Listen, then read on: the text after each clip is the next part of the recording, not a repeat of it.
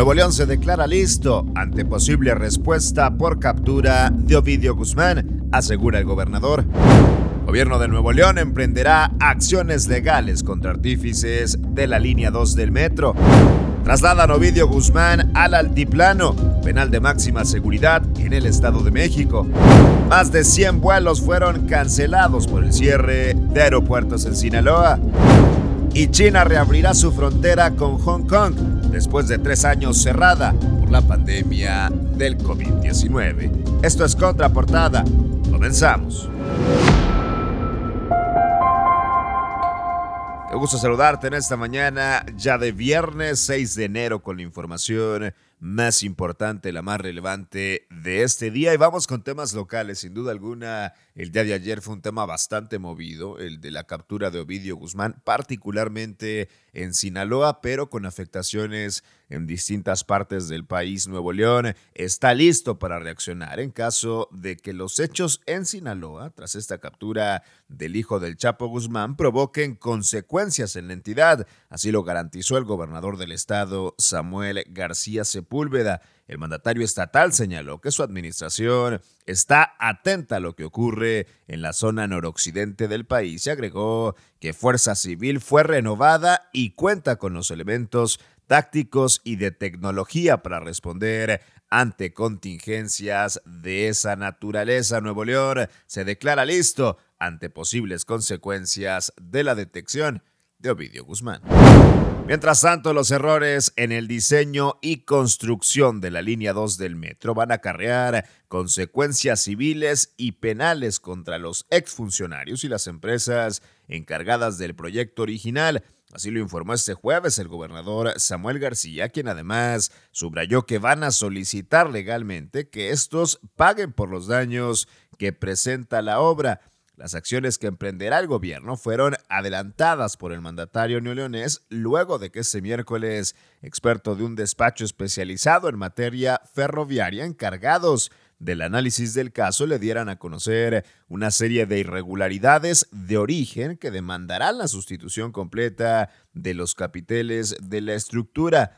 Tras participar en la colocación de la primera piedra de la compañía Noah Aitec en Santa Catarina, García Sepúlveda señaló que su gobierno está trabajando con su equipo en la estrategia legal a seguir para responsabilizar a funcionarios de administraciones pasadas y los empresarios ejecutores de la construcción de la línea del metro, esta de la que hablamos la línea 2.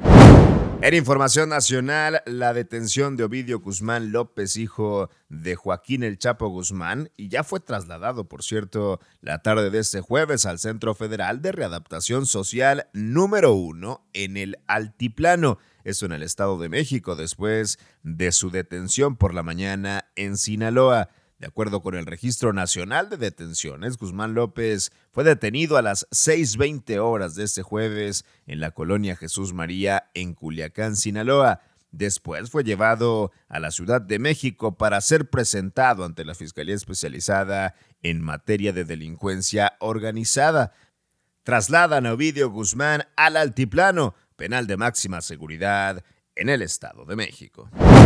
Y la Secretaría de Infraestructura, Comunicaciones y Transportes informó este jueves sobre la cancelación de más de 100 vuelos en los aeropuertos de Los Mochis, Mazatlán y Culiacán. Por supuesto, en Sinaloa tras la represión de Ovidio Guzmán. En un comunicado, la dependencia federal agregó que en coordinación con la Agencia Federal de Aviación Civil implementaron los protocolos de seguridad en tres aeropuertos ubicados en cuatro entidades como Sinaloa, Baja California Sur, Chihuahua y Sonora. Además, reportó la cancelación de al menos 22 vuelos con destino a Sinaloa y que salían de las terminales aéreas de Tijuana, Los Cabos, La Paz, Ciudad Obregón y Ciudad Juárez. En información internacional, China reabrirá la frontera con su región administrativa especial de Hong Kong el domingo por primera vez en tres años, ya que acelera la relajación de las estrictas normas de la COVID-19 que han golpeado su crecimiento económico.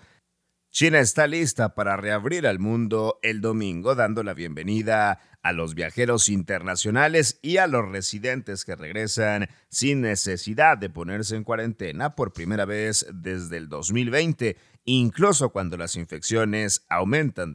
Después de que se relajaran las medidas ante la COVID-19, China reabrirá su frontera con Hong Kong después de tres años.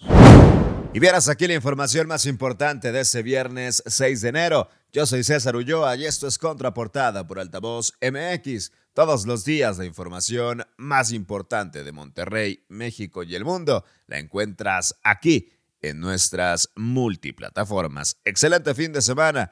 Pásenla bien.